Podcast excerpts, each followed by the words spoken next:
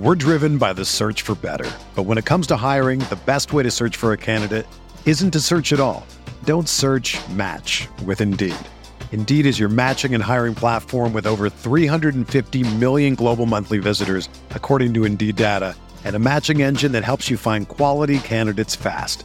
Ditch the busy work. Use Indeed for scheduling, screening, and messaging so you can connect with candidates faster. Leveraging over 140 million qualifications and preferences every day, Indeed's matching engine is constantly learning from your preferences, so the more you use Indeed, the better it gets. Join more than 3.5 million businesses worldwide that use Indeed to hire great talent fast. And listeners of this show will get a $75 sponsored job credit to get your jobs more visibility at Indeed.com slash BlueWire. Just go to Indeed.com slash BlueWire right now and support our show by saying that you heard about Indeed on this podcast. That's Indeed.com slash BlueWire. Terms and conditions apply. Need to hire? You need Indeed. It's the True Faith Newcastle United podcast. Newcastle humiliated Sunderland three goals to nil in their own stadium, in their own cup final, and Newcastle United are back. I'm Alex. I have Si, Charlotte, and this week's guest is Matt Ketchell, deputy editor of 442 magazine. And We are absolutely buzzing to talk about a curse lifted. No longer can that football club from that place say that they have it over us. Six in a row, fuck off. Who cares? Ancient history. Newcastle United went there and humiliated them. And to top it off, the manager called it good feedback. It couldn't have gone any better for Newcastle United yesterday. I'll start with you, Si, because you're to my left. How was your day, mate? Brilliant. I don't, know, I don't know if you can tell, but I had a, I had a really good time. really good day, really good night. Yeah, it's it's been a long time coming, hasn't it? We haven't been able to celebrate or enjoy a derby day like that for what nine years. When was when was Halloween? Was that 2011? 2010. Because that's the last time. It was, Ancient history, Si. that's the last time it was that comfortable. It was the last time that we just got to enjoy the 90 minutes of football and enjoy the night ahead. There was no stress yesterday.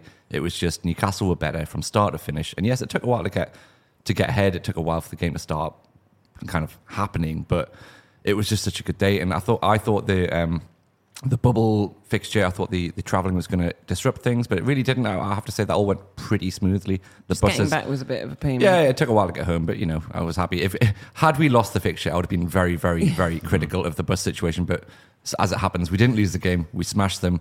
It, you're right. It's exercised some demons. It's just such a good feeling, um, and it was so nice to be so far ahead of them. And we we knew that before the game, but we were still nervous that you know this is kind of like great leveler of derby games, and that just didn't happen. It didn't really feel like Sunderland were in it, and it was it's just so nice to be able to say that. And there was just no no drama, no stress. It was class, absolutely class.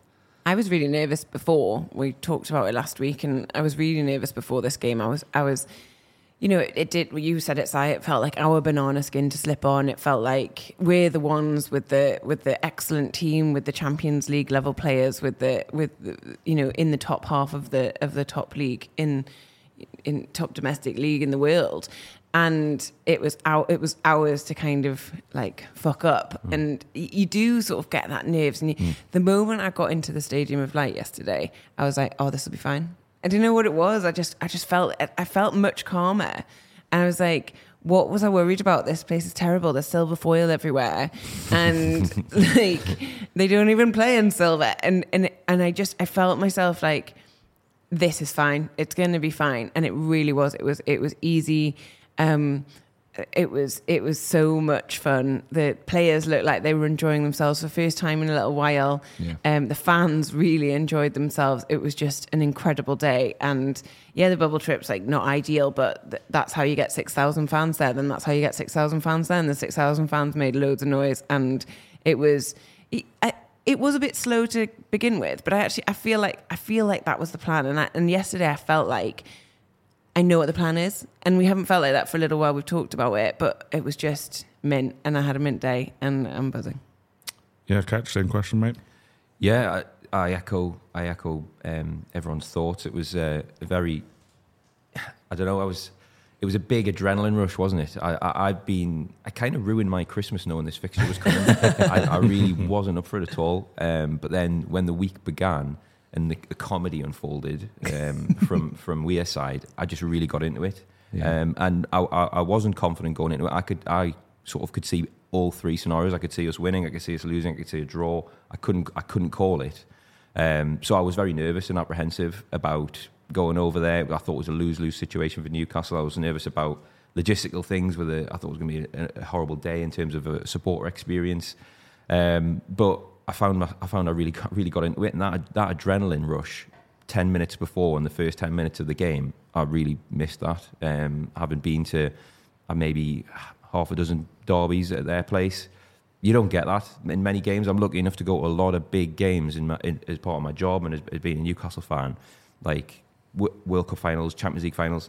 You don't get that adrenaline rush from from those games. But being a supporter and being in a derby and being your rival stadium, that was like really the first sort of the that 20 minutes pre pre and, and during the first half was was really really special. And the fact that it, it went our way was just was was amazing. Um, it, it was a a lose lose for us. I felt unless we beat them by three or four, and, and that's what we did. So we needed to do that as a minimum, I think, and, and we did. So perfect day, pretty much. Yeah, perfect's a good word. It was it was almost like a validating experience as a fan. And Sally referenced post game. I think that was my eighth time at the stadium. Like I'd seen us won once, and the amount, kind of the worst part of the day is is that if Sunderland win, not only are you kept in, but they won't leave. They won't leave the ground. Yeah. Yeah. I don't know whether that's intentional or because just they don't want to go back into the city centre. Um, but it just it just prolongs that exit because because they won't fuck off. And yesterday I was just I was at myself uh, by myself at the game, and you know, I, w- I just enjoyed. I didn't go down to the concourse. I didn't do it. I just sat in the seat, and it was just Well, you calm. couldn't get in. Carnage in there. Yeah, it was just calm. It was it was just like a real lovely moment to just th- sit there and think this was easy. All of the things that they said they would do didn't happen. You know, the the the wingers who were going to tear our fullbacks apart. The younger Bellingham was going to dominate midfields. It just it just was he didn't playing? Yeah, it just didn't He come to pass, did it? And and their manager calling it like almost a positive to see how good how, this is how good you could be, lads. Great for our young players to see what you could get to if you work hard. And and we've kind of coasted through that second half, and I'm just so I think I think it's an important win f- for the football club as a whole because it's a box ticked off and something we just don't need to worry about. We don't need to worry about derbies. We don't need to worry about Sunderland. The direction of travel of this football club doesn't take them into consideration, but we're still, like you say, Ketch, we still have to go there and, and kind of go in there winning handsomely is a mm. big part of it. And to win like we did, I mean, some people have called it a training session. Yeah, it was a game in the first half because we hadn't we hadn't monopolised our dominance into a into a goal. But second half, when their lad tries to dribble past Miguel Almiron, it was just yeah, it was just a really really satisfying afternoon. Whether you were in the ground or whether you watched at home uh, back in Newcastle, wherever you're listening to this, the the, the stress free aspect of it that you Yeah. touched on, Si, it's just it, a lot of boxes got ticked yesterday, and we can kind of move on from this now and get back to the serious stuff. And that's what, it, that's what I wanted them to do, and they did it. I think that the coasting is like is an important part of it, isn't it? And how easy it was is a massive part of it. I've spoke to a, a Sunderland fan for B- BBC, but I don't normally speak to them, I promise. Um, and he was saying anything other, and I said this to you say, anything other than a cricket scoreline is an embarrassment for Newcastle. And I was like, no, it isn't. Like already the Three excuses. hundred and forty-seven for eight, like ridiculous coins. but it's just it's like already the excuses are coming in right? But um because this was well before the game but um I, all i could think was if it's 1-0 and it's a coasting like and, and we don't get out of first gear and it's just and we don't we don't come out of it with anybody injured obviously Joelinton there's a question mark over him now but th- then that's that's a win. That's a that's a great win for me but a 3-0 and it being so easy is just oh, icing on the cake isn't it What I found interesting leading up to the game was I'm dreading as a Newcastle fan who or a Champions League club with multi-million pound squad. What are Sunderland fans thinking? They they surely must be.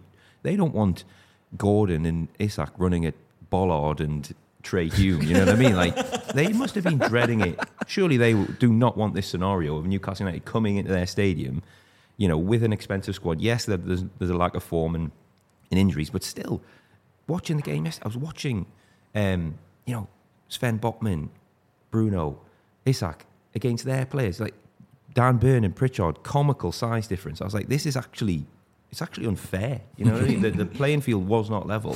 fa shouldn't have allowed it So they shouldn't have. I'm, I don't. I'm dreading it. What must Sunderland fans have been thinking it? And, and and it came to pass. You know, the superior quality shone through, and we, and we won comfortably. That's the thing, isn't it? I also spoke to a Sunderland fan in my office on Friday, and he was telling me that um, the Sunderland supporters would be really happy. They'd be walking out with their heads held high if they lost 2 0 or 3 0. You know, they, Right. that, that's how much they rated us. But I did not see one Sunderland fan leaving that stadium on 65 minutes with their head held high. It was definitely heads down, absolutely gutted. Because I think secretly they thought they might do something here. We were in bad form. They thought it was theirs to, theirs to take. We, we were going to be the scalp. And they just got absolutely disappointed. Disappointed is probably the, the perfect words. Every single face that went at that stadium by the end of it, absolutely gutted. That they didn't really turn up. Like they, they tried like to, to kick us, but we were literally, like you say, men men against boys, big big lads. They were trying to kick Joelinton, and he's just like, "What you doing?" Like, bouncing off him, hurting their trying foot. trying to kick Bruno, and they just, they just couldn't get the ball off him. Like it was just, it was so good to watch that they thought they were going to do something, and they just couldn't. They just couldn't, and that's so nice to be able to say. it's it's rare that I would say something like this, but it's actually not just about the football. Like the whole thing couldn't have gone any better. The madness in the build-up, the heads falling off, the resignation of a f- flags group, the, the the owner um, putting out Pretending so- he doesn't know. a sonnet on Instagram to try and apologize. Like there's so many highlights, and then you've got what we did to them after the game and the photo on the pitch. Ketch, what's your like? Ignoring the actual football, what was your favourite moment of the whole just derby experience? Well, I would, I could really do with a, a Nature Valley honey and oat crunch bar and, and water right about now. I've got the scarf on, um, but just the relief of Newcastle not fucking up the logistics was was was a was a highlight for me. You know, we showed up um, at about half eight, straight on the. I was on the bus within 15 minutes at the stadium for 10:30. Um, into the stadium, you know, no problem. Um, dr- drinking at Cloughie's Ice Bar, which is a bit bit tasteless, I thought, given Brian Clough's history with alcoholism. Um, but ha- had about, I, I was saying, I was had about, you know, I was, one of my worries was that they were going to pull a fast one and not serve in the ground, or. Yeah. But I, hon- I think I had about seven pints in the ground. Need the money. Um, Need the money. And that was the other thing. I mean, very boring thing to talk about, but the price, the price menu, six fifty a pint. They weren't charging six fifty No. a pint. It was four four ninety, for four home ninety a. Guinness. Yeah.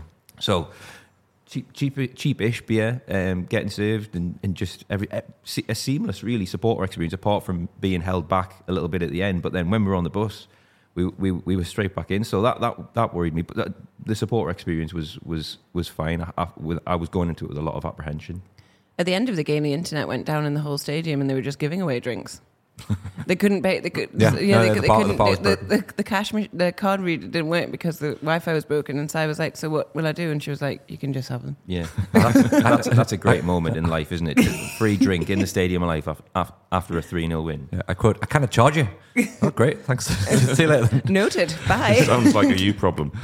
Um, so, I mean, yeah, specifically for me, I think the I agree with all of that, and, and everyone gets at Newcastle United, particularly in terms of box office and fan experience stuff, ticketing. But that it did, it did. You have to say, it did go very, very well, well organised in, in not a lot of time. Um, I think the whole fixture was designated from a fan perspective, from the police's point of view of what they think will go wrong, and we managed to just stay away from all of that. But I have to talk about the decision by Jason Tyndall at the end of the game, and you can see it. The footage is there online. You can see that like the cogs start working, Yeah. and, he, and, he, and he tests it out on a few players. He's like, "Should we take a photo on the pitch? What, what about what about what about their dressing photo?" on their pitch, and, and he kind of goes round and he goes to a couple of senior players, and they're like, "Yeah, we're going to do this." And then he then he has to get the photographers involved, and he has to the, like logistics are a, cru- a crucial part of this because he can't it can't be shit, it can't go wrong, it can't be half half-hearted, and to to take that photo in front of that stand, the stand now belongs to us. The that photo of the black and white scarves with Yeah. our team in front, it's an extraordinary moment, and I thought the kind of head loss by Sunderland fans about us getting that whole stand rather than going in the upper tier was a bit like, oh, well, you, you do need the money, lads. You're a loss making entity. You know, mm. your your club is all about financial sustainability these days. You need the money. I can see why the owners did it, but now I understand that allowing, like, when when the owner, whoever took that decision at Sunderland Football Club, did that in their worst nightmares, they never thought that our players and coaching staff would take a team photo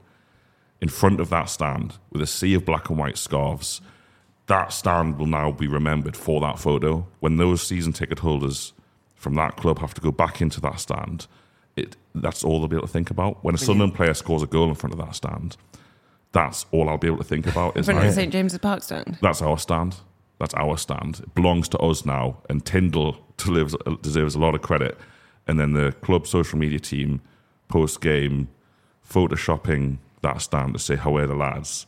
In the proper way. It's just, it's just perfect. The only thing that was missing would have been Jason Tyndall planting a flag in the centre. I was circle. just about to say that. Yeah, Souness Eddie Howe style. or Souness going full. A theory on the, the, the team photo in front of the um, the the north stand. Um, I'm in the team photo, by the way. Did you see that? Yeah. I, I managed to get No. in. It's about. It's, I'm, I'm bottom Where right. you were. Um, you check it out on my Twitter.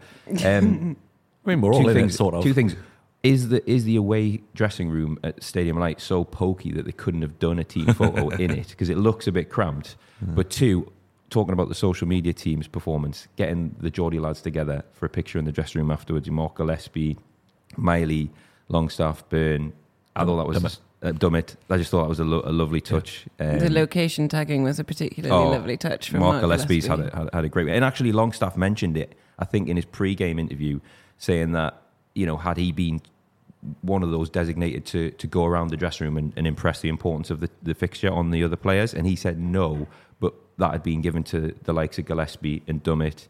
Um, and Burn to go just quietly go around, and we don't know exactly what they did. Eddie Howe mentioned that there'd been discussions, and he was considering showing them some footage after uh, on Friday. Don't know if he did that or not, but I just thought the little details were, were really good yesterday and throughout the whole week.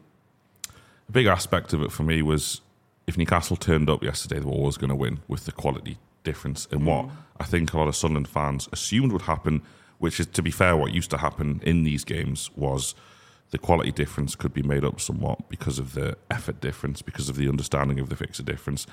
And we've got lads who've played in Brazil v Argentina derbies. We've got lads who've played in Champions League finals, uh, World Cup semi-finals, Euros finals, and a host of other big fixtures. I'm sure I'm not not mentioning. And it's almost like that experience that they have was always going to mitigate whatever Sunderland could throw at us. But as fans, we didn't know that, and in the build-up, you, you were nervous because of because of not knowing that about these lads. And like I say, it's such a positive on their character and their and their relationship with our fans that not only did they show their quality yesterday, but Sunderland were out fought, outfought, outmuscled. Sunderland were out outpressed. Sunderland were the ones who couldn't get out. Sunderland, the, Sunderland were the ones who couldn't match us for intensity and running.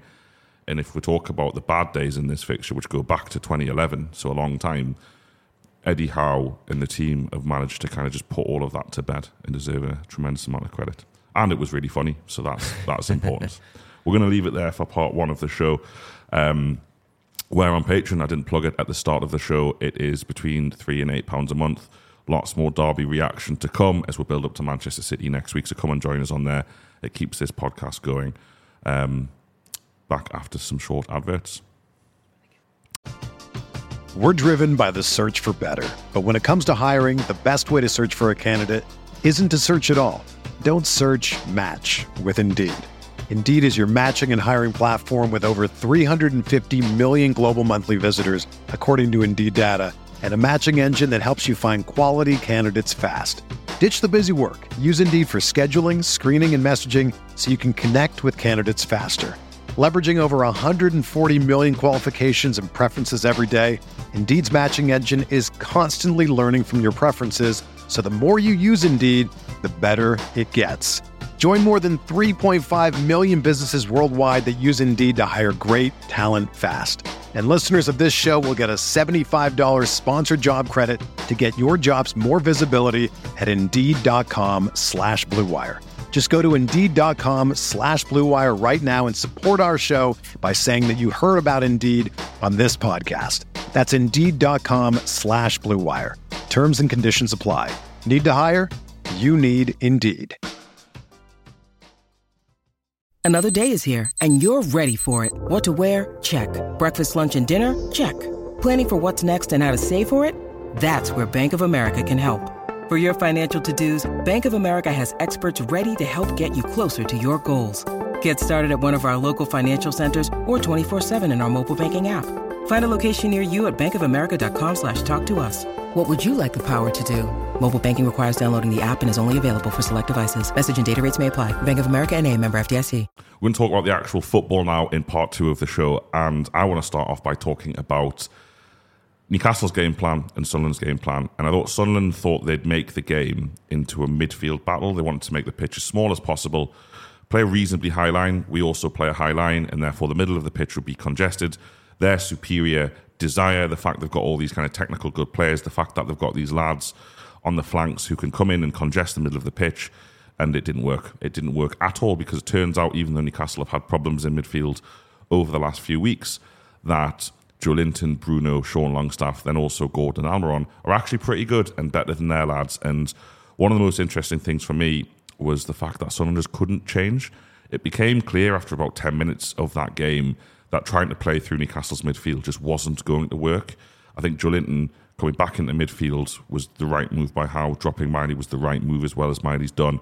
Um, bringing Almiron into the team, we'll talk about Almiron in a bit. But I thought once that became clear, Sunderland and their manager in particular would have changed as the game had went on. It, it didn't make any sense to me that they were A, trying to pass out from the back, and B, trying to play the ball through midfield. Now, after Joelinton went off, they actually did get a bit more joy, particularly in the number 10 position. Um, but while Joelinton was on the pitch, in the first goal being so important in the fixture, I've got no idea why they continued to to play like they did. But that's that's up to them. They're not a good side. They're you know championship fodder really based on yesterday anyway. What I want to concentrate on for this show is just how right Eddie Howe got it, how right the players got it. There was no daft yellow cards. There was no giving Sunderland set pieces some fans in the away end, not many, some fans were getting frustrated a little bit in the first half that we were so willing to keep the, the ball with our centre backs in particular. But I, I, loved it. It was it was the Newcastle of old. It was calm. There was no panic on half an hour about not being 1 0 up. It was calm. We're going to move you from side to side. We're going to let you press us up until the halfway line. But if you look at the fixture and what Sunderland could have taken out of the fixture, what Sunderland planned to capitalise on, is the home support. It's the raucousness. Well, it wasn't there because Newcastle players and tactics sucked the life out of that stadium in the first half. 72 possession. Martin Dubravka didn't have to do anything. If Sunderland were going to get anything from this game, it relied on chaos. It relied on getting ahead and, and, and then defending compact and playing Newcastle on the counter attack. Well, Newcastle yesterday, after their counter attack issues over the past few weeks, actually said, you know what, we're going to control this game. We're going to control the midfield. We're going to control it from the back. We're going to build up. We're going to be patient. And that actually brings our quality into play and it takes away the advantages Sunderland have. So I just think, and I know Sunderland are bad, I know we're a good side really, but I think Eddie Howe deserves tremendous credit yesterday for for managing the fuck out of that game from the first minute. I thought he was absolutely brilliant. And we were just really lucky that Sunderland didn't take the, change their tactics at all and Ketch you. You really want to push on the fact that Sunderland kept playing out from the back. Yeah, well, uh, it just does, doesn't make any any sense at all. You, you, you spoke there well about um, Sunderland's Sunderland's options were very limited. That let's be honest, there's a gulf in, in class there. And I keep going back to my apprehension about this fixture. And one of the things that unnerved me was the Luton game.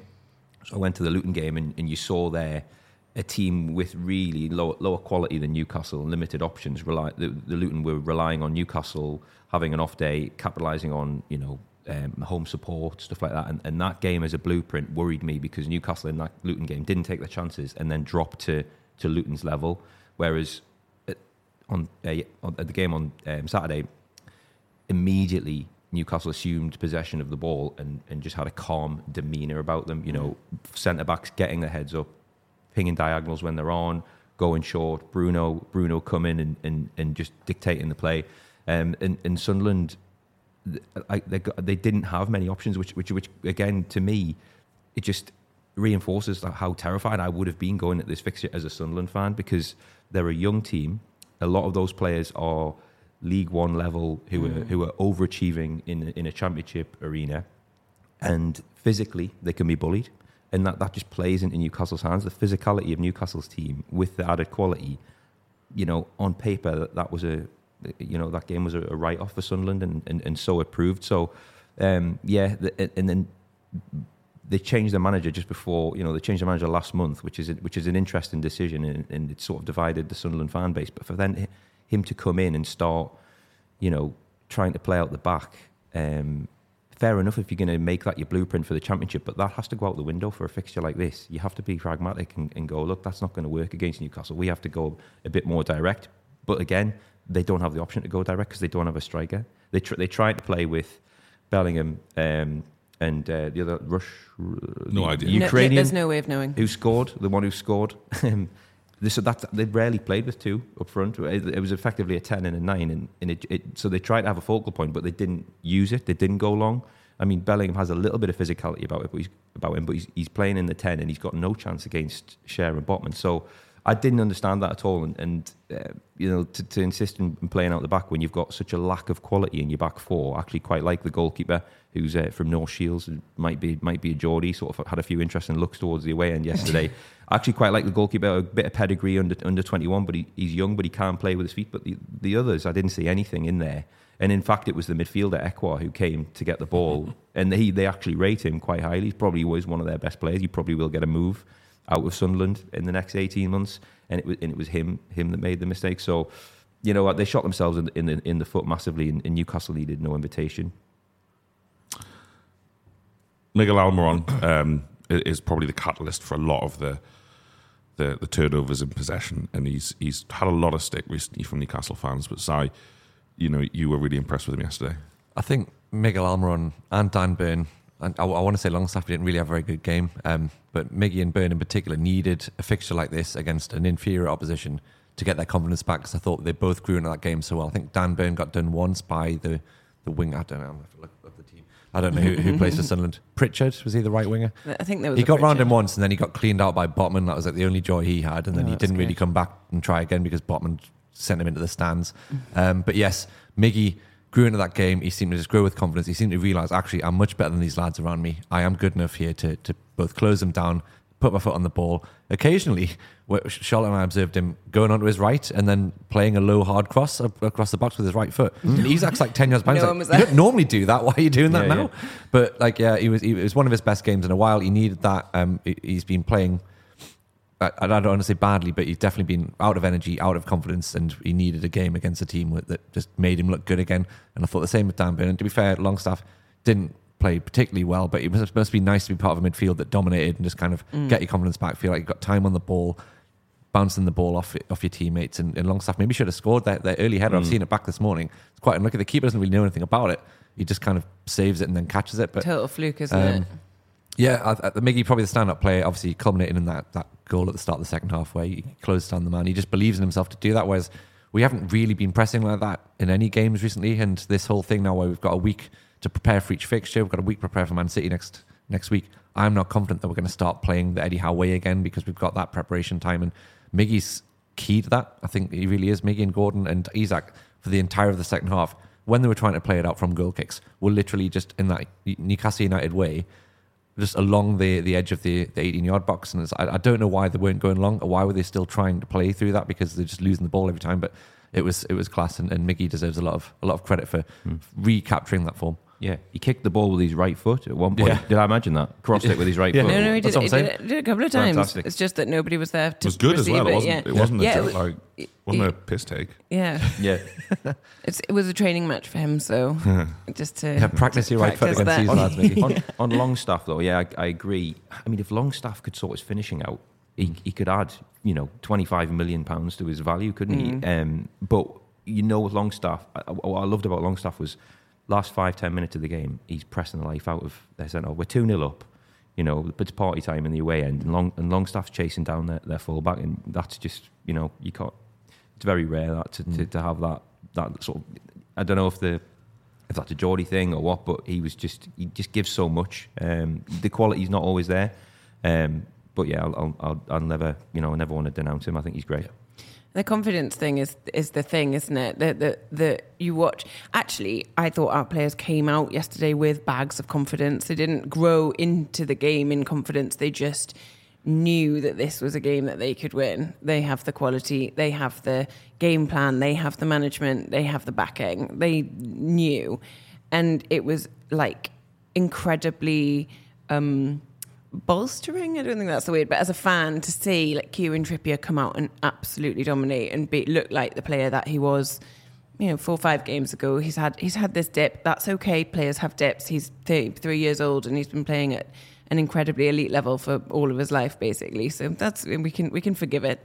Um, Bruno, like having the time of his life, doing his mad sort of yeah every time he gets a tackle to the to the fans. Um, who else grew in confidence?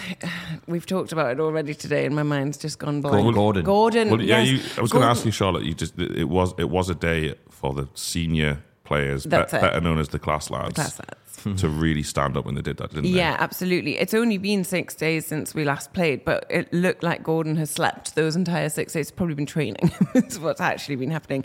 But he looked like his energy's back, and maybe not at 100%, but certainly 80%. And it was certainly enough to deal with Sunderland. Um, Almiron, we've already kind of talked about um, confidence. Um, Trippier, even even sort of Burn and and and Joe, Joelinton. Oh, it's so disappointing that Joelinton got taken off just after after that second goal because he was such an incredible presence in the midfield, physical, athletic. Uh, players, Sunderland players were just bouncing off him, and he looked like he was enjoying it as well. But uh, obviously, came off. Miley was fine um, you know, yes, Sunderland could get into into that space a little bit more when Miley came on because Miley is a 17 year old and Joelinton's like a 27 year old, but built like a brick shit house. So it's like it's it's chalk and cheese really. But it was just so important to me to see those players come on with bags of confidence, not just confidence, but arrogance. Like Yeah. that's what we needed. We haven't seen it in the last few games. We we saw um, a, a- confidence dip. A, you know, Miggy on the bench. Um, at Liverpool without a training top on, just ready to come on whenever, but looking a bit sad. And when Miggy looks a bit sad, he looks really sad. And all of them sort of just looking a bit dejected, I think is the word. Nothing like that yesterday. There wasn't a hint of it yesterday. And I think that's so important going into a game like City, into a game like Villa, where we've now got time. We've got time to rest and we've got time to train. And Dan Burn said after the game to The Athletic that that you know the last few weeks of getting back into proper training has been really really beneficial they were able to press because they've been able to to train and practice that press a bit better and this game this training match against Sunderland is just so important for the next few fixtures that we've got in terms of a psychological shift in terms of oh yeah i remember that i can do that. Mm-hmm. I remember that i'm class. Gordon turning round to the- the one who was ripping his shirt and being like you can have it after the game.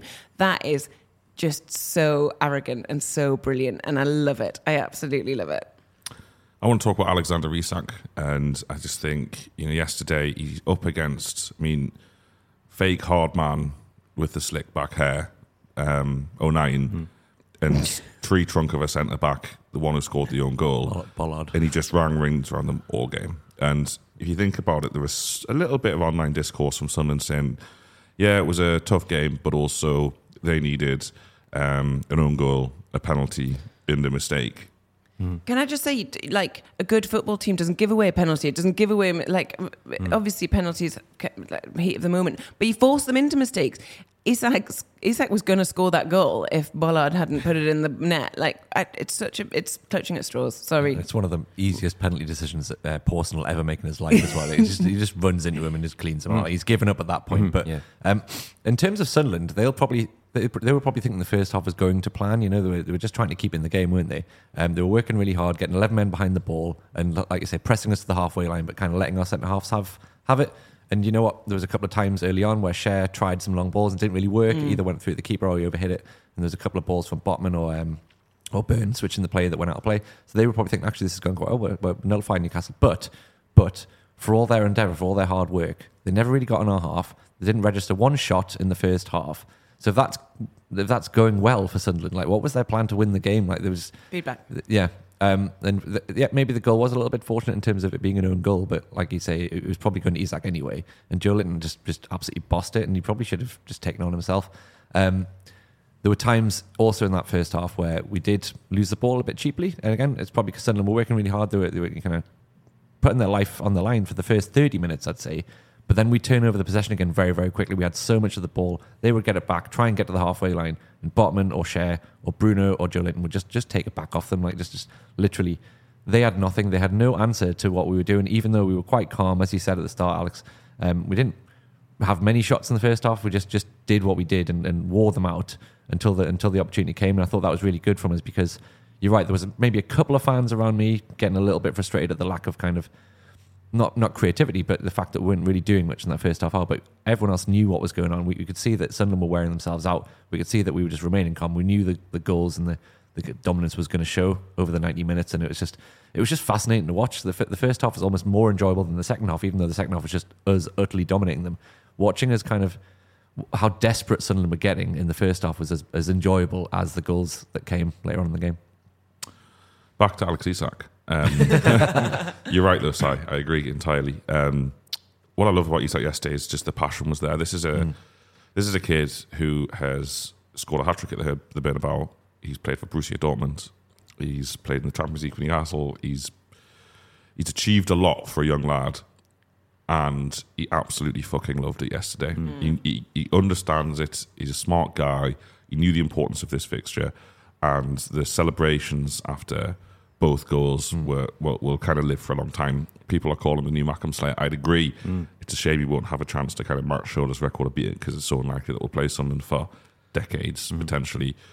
But he was. Um, I don't want to say he's the difference, but in terms of like one area of the pitch, apart from maybe right back and left wing, I thought the other part, like you just were like, there's no comparison between whoever was playing up front for them and Alex Isak. He was so good, and he and he gets brought down for a blatant red card and penalty, um, in, in my opinion as well in the first half. Well, yeah, I, you know, on that one though, I have watched it on the metro back last night on my phone, having been anywhere, and I don't know if that's a yellow card and a free kick uh, at best. Um, that's just my just my opinion on that. And, and if it, yeah, if it's out, so if it's deemed to be outside the box, then then I think it's a, a red. I don't think he's getting the ball though. I think the the ball's going through to the keeper. I think that the lad, because it's not an actual attempt to get the ball, that's what makes Yeah. it the red. He's just yeah, he's pulling his shirt, he's pulling his Yeah. Isak's shirt. I, I think and with then he falls VAR, with VAR, that probably gets given. I Possibly. just think they look back at that and think, yeah, he's done enough to Yeah. impede him, and it, it probably is given. Red card, maybe not, but yeah. They don't have it at these low league sides. No. though. Uh, ju- But just one more on on, on, on Isak. Uh, uh, obviously, fanta- fantastic display. Um, one thing I saw from him yesterday, which we haven't really seen too much from him, is little things like when Gordon and Trai Hume are trying to exchange shirts, and Ballard smashes into Jordan uh, into Gordon. Isak Yeah. smashes into to Ballard, defending his mate, and then Yeah. at the end of the game, leading the celebrations. He's he's a quite he's he's, he's sort of a low key player in that respect. But yesterday there was a real sort of Spice. energy and passion. Spice is a good word, yeah. About he was a spicy performance. It's funny, a spicy from meatball Isak. And yesterday. I just lo- I love that smashing. Bollard, I was calling class. him Bollard.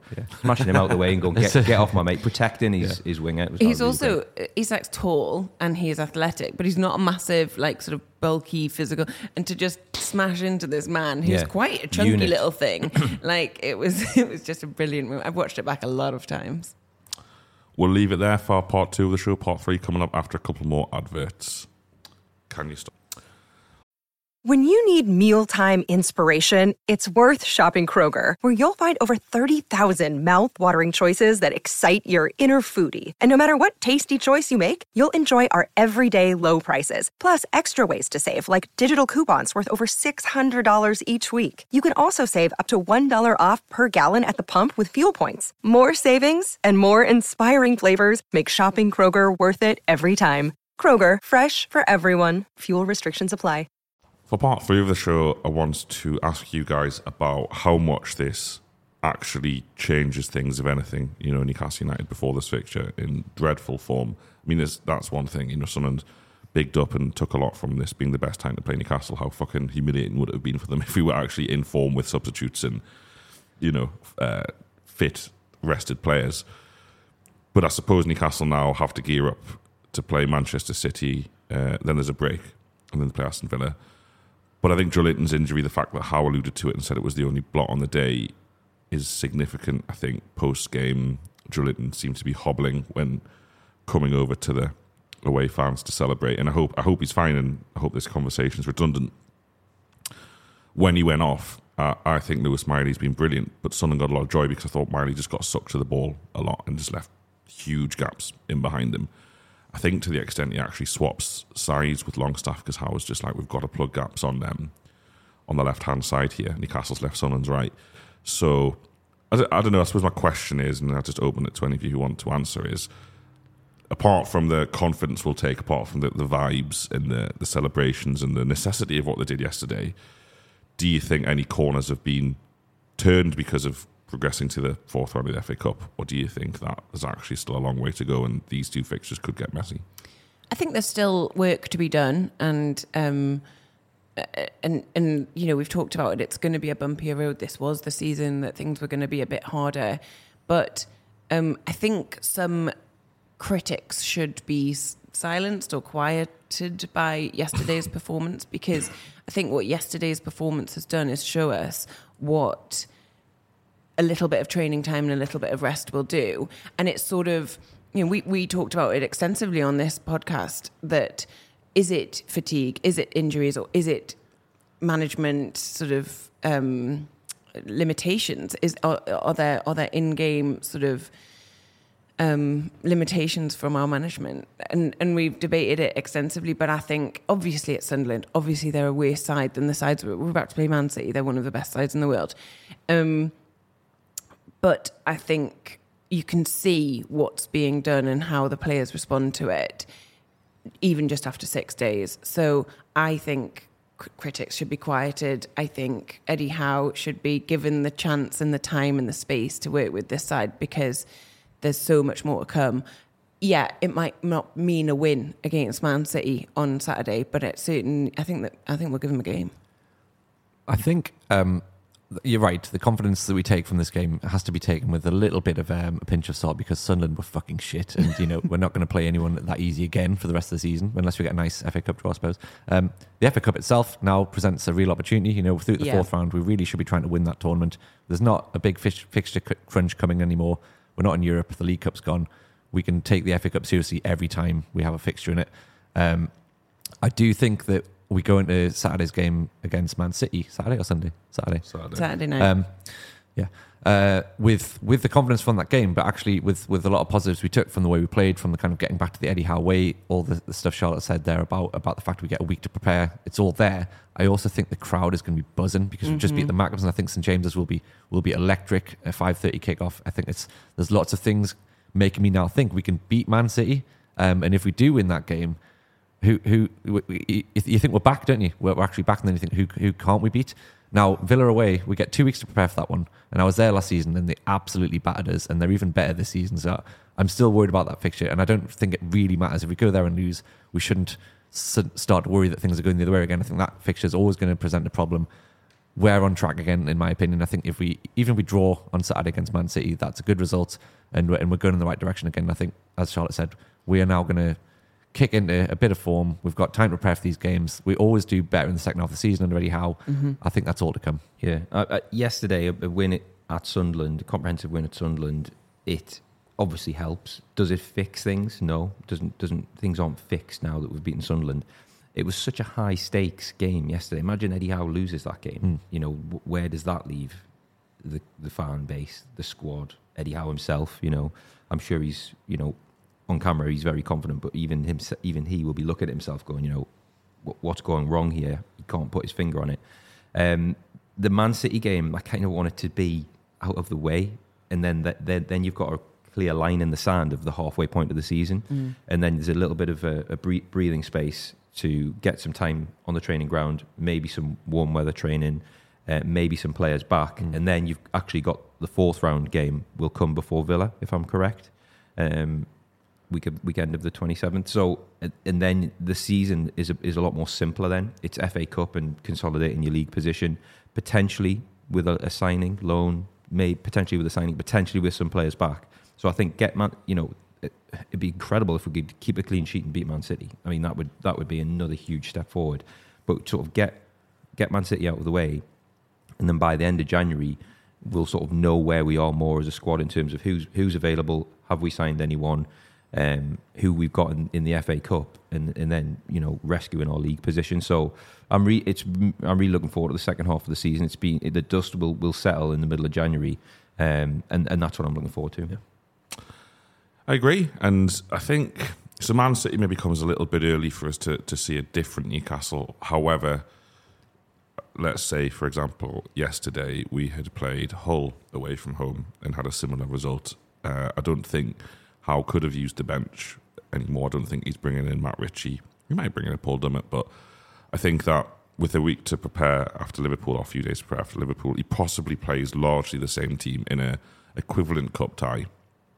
I think as much as winning that game helps massively in terms of confidence and mood of the fans, uh, like like when he's just said, just the time that Howe Howe has kind of been clear that they just needed time on the training pitch. Things would get better once they could actually train properly, and that we have seen that this week. We saw that yesterday. It wasn't just that we won, but we were so dominant. We did so many things right. There was so much good work there, and like you said, Charlotte Dan Burn referencing it post game that it just makes such a huge difference being able to train.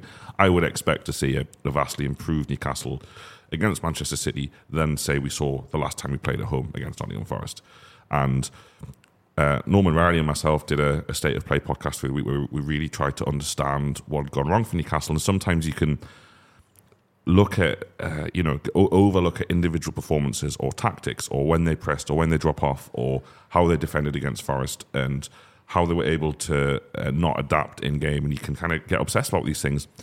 And I just looked at the fixture list. Newcastle played five away games out of 7 mm-hmm. So played two at home, five away. That in itself is pretty bad. Look, not many teams go through that eh, domestically anyway. It was five. It was it was five or, or six out of eight, or, or, five out of seven. It's just loads of away games to to play in a in a relatively short space of time with very little to be able to kind of come back home and rely on your home crowd. And I feel like everything's gone against them in that December. That December couldn't have gone much worse for loads of reasons. So even taking out the Manchester City game, by the time we get to the fourth round of Aston Villa, we're going to be looking at Joe Willock back, Harvey Barnes back, mm. potentially Elliot Anderson back, Callum Wilson back. Mm. I know always return to like the glorious first day of the season against Villa when he cast off 3 1 up on 65 minutes and just kind of slowly emerging from the bench in front of me in the Milburn, like I was for that game, are Callum Wilson, Harvey Barnes, and Sean Longstaff. Mm. And it's like actually the second half of the season should see that a lot. Yeah, yeah. And, and, and you will see a refreshed Newcastle United. And I think, yeah, like I say, I think the, the Man City game, I think Newcastle got a great chance. I think Man City won't be looking forward to the fixture. It's still a good time to play Newcastle for the reasons we talked about. But what yesterday does, it just brings everyone together for a week. It yeah. brings everyone into that fixture against Manchester City, uh, singing off the same hymn sheet and a relatively rested and revitalised Newcastle are, are a match for anyone at home. And, and I feel like that Forest game and that Luton game, and I don't want to make too many excuses because I was on this podcast getting into them about it and they still should have done better. But I just feel we'll be a different beast. I'm not saying we're going to win, but we can win. And I think what the Derby victory does is um, it just reminds everyone that these are good lads. Mm-hmm. These are good lads who gave us everything in the fixture. We needed them to give us everything in. And I think that they'll take a lot from it. We've taken a lot from it. And it'll be to Manchester City's detriment. Yeah, and one quick point on the sort of December mitigating circumstances theme. Other fans might not appreciate this, but the, the Liverpool game and, and the Derby game, Eddie Howe started those games without any new signings. It's effectively like he's not had a transfer window, you know, and it's mm. it's it, so he's working with you know the bare bones, no no new signings at all involved in in the starting lineups of those games. And I just think that's something that also needs to be taken into consideration. And, and to Howe's credit, he's still he's still he's still managing to to get performances out of them. Brilliant. We'll leave it there. Thanks so much to everybody who's watched and listens. We're on Patreon. Come and join us. It keeps this free show going. So if you like it, consider helping us out on there. Be back uh, very soon talking to you on this platform and this feed. Thanks to Ketch, Charlotte, and Si for taking part in the show with me. Speak to you all very soon. Bye bye.